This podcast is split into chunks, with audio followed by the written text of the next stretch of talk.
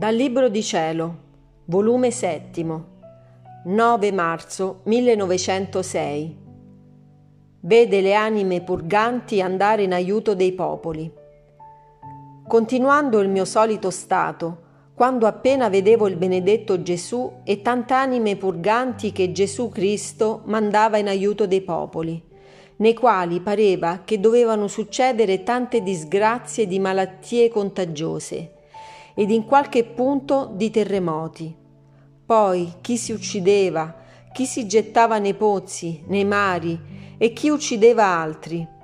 Pare l'uomo stanco di se stesso, perché senza Dio non sente la forza di continuare la vita.